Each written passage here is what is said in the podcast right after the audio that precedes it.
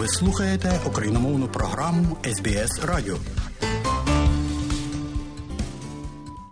Європейська комісія та Польща започатковують ініціативу щодо пошуку українських дітей, яких російські військові незаконно вивезли з окупованих територій України. Про це повідомила речниця Європейської комісії Дана Спінант на брифінгу у Брюсселі. Днями президент Зеленський підписав укази щодо санкцій проти громадян Росії, зокрема і причетних до викрадення та депортації українських дітей. Уповноважений Верховної Ради України з прав людини Дмитро Лубінець розповів, що російські окупанти незаконно вивозять українських дітей із захоплених ними територій, прикриваючись різними програмами навчання для старшокласників. Також російська влада запустила в Крим поїзд під назвою Потяг надії для тих, хто хоче усиновити українських дітей. В Росії їх позбавляють документів та ідентичності, що є порушенням Женевської конвенції та геноцидом, каже Дмитро Лубінець. Чітко прописано примусово примусове переміщення дітей з однієї етногрупи в іншу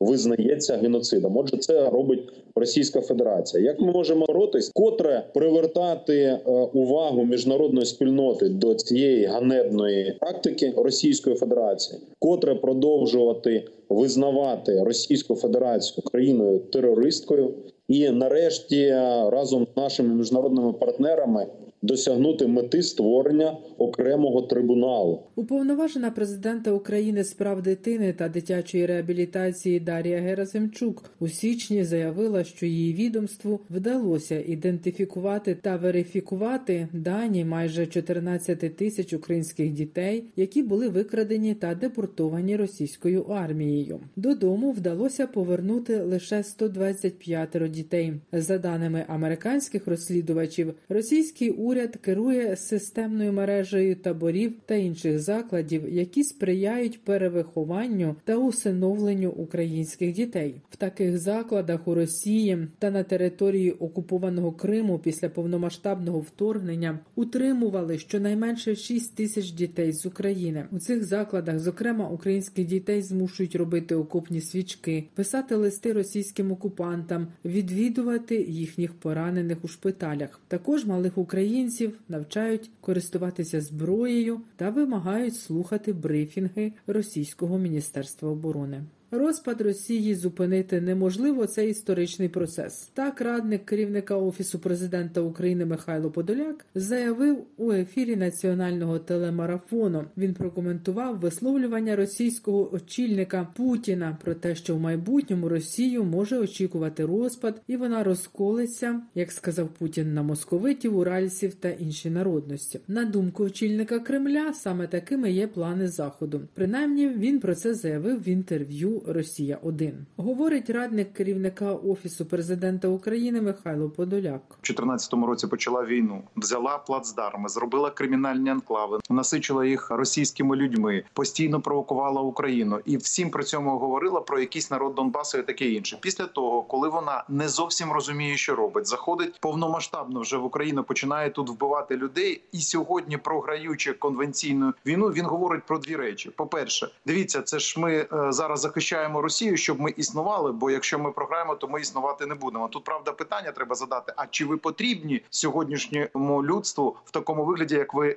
існуєте? І друга складова: ну ми програємо, тому що воювати ми теж не вміємо, воюємо кількістю, але між тим в нас є ядерна зброя. Ви розумієте, що таке логіка Путіна? Учасники міжнародної платформи з деокупації Криму заявили про готовність продовжувати підтримку України до повного відновлення її суверенітету і територіальної цілісності цілісності у межах міжнародно визнаних кордонів. Про це йдеться в документі, оприлюдненому на сайті Міністерства закордонних справ України. Підписантами відповідної заяви є Європейський Союз, Рада Європи, організація ГУАМ, а також низка країн, зокрема Австрія, Велика Британія, Грузія, Іспанія, Італія, Канада, Молдова, Німеччина, Польща, Туреччина, Угорщина, Франція та Японія. У документі підписанти також підтверджують невід'ємне право України на самооборону проти неспровокованої агресії Росії. Вони також засуджують російське вторгнення в Україну і вважають, що саме Російська Федерація несе повну відповідальність за війну.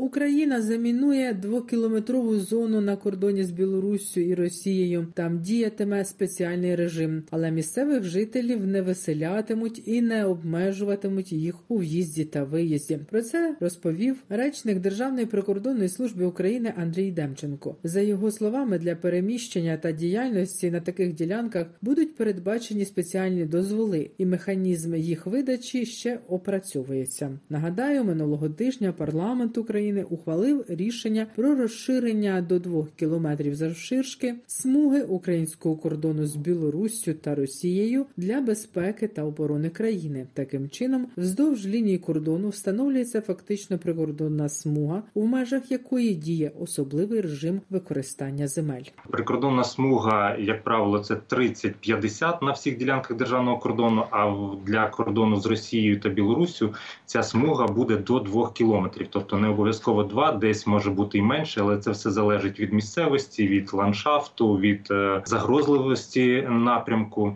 І земельні ділянки вздовж цієї прикордонної смуги усіх форм власності вони надаються військовим частинам Державної прикордонної служби е, для того, щоб і облаштовувати власне інженерно-технічні фортифікаційні споруди, огорожі, прикордонні знаки. На сході України російська армія продовжує наступ на п'яти напрямках: Куп'янському, Лиманському, Авдіївському, Бахмутському та Шахтарському. Лише минулої доби силами української оборони відбито понад 80 атак. Зокрема, вдається стримувати російський наступ на півдні Бахмута, але армія агресора намагається увійти в місто з півночі. Загалом на сході України нині зосереджено майже 350 тисяч російських військових, декілька тисяч танків та біля тисячі гармат. Про це розповів в ефірі національного телемарафону військовий експерт Олексій Гетьман. Але якщо вони і далі будуть намагатися зробити так зване оперативне оточення, якщо це буде загроза для наших військовослужбовців, ми мусимо будемо звільнити це місто. Воно має політичне значення для Російської Федерації, для їхнього керівництва. Ми там нашими силами стримуємо великі сили Російської Федерації і задаємо дуже велику шкоду. Ну всі ж пам'ятають е, приватну військову компанію Вагнера. Там було біля 40 тисяч військовослужбовців. Зараз залишилось біля 7 тисяч. І де факто це військова приватна компанія припинила існування. Тобто можна вважати, що вагнерівців ми знищили. Майже цілу ніч з 26 на 27 лютого російська армія атакувала мирні населені пункти України ударними безпілотниками. Із 14 шахедів силами протиповітряної оборони України було збито 11. Зокрема, на Чернігівщині збито два російські шахеди, один на підльоті до Харківської області, один на Київщині, а дев'ять ударних безпілотників збили у небі над столицею. Також російські армійці завдали по Україні 5 ракетних і 13 авіаційних ударів. Зокрема, три удари були по місту Хмельницький. Є двоє загиблих та поранені. Україна потребує подальшої підтримки партнерів у посиленні протиповітряної оборони, наголосив у своєму щоденному зверненні президент України Володимир Зеленський.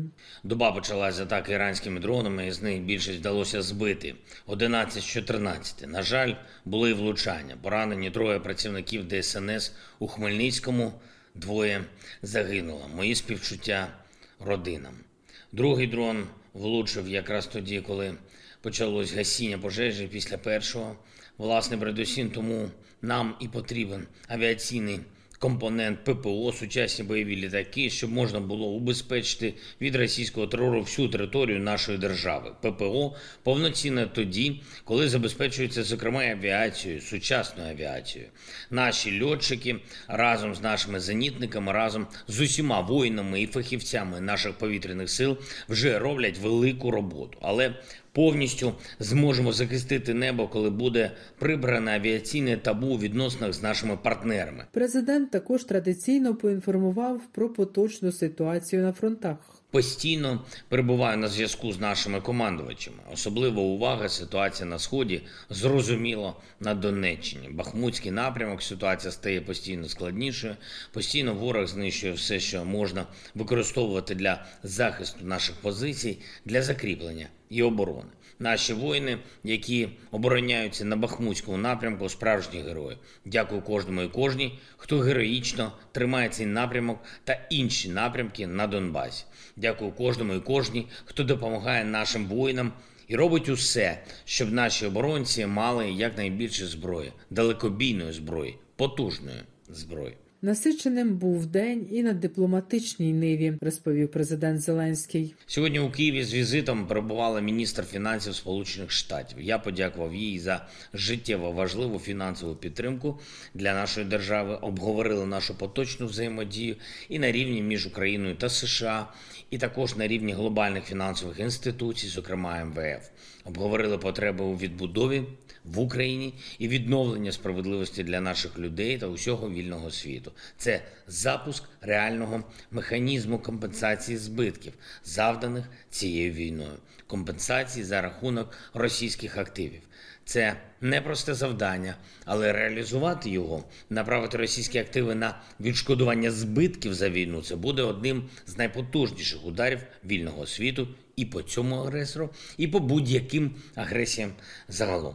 Думаю, формат відшкодування буде знайдений, і Росія заплатить за свою війну в усіх сенсах. Людмила Павленко, Київ для радіо СБС.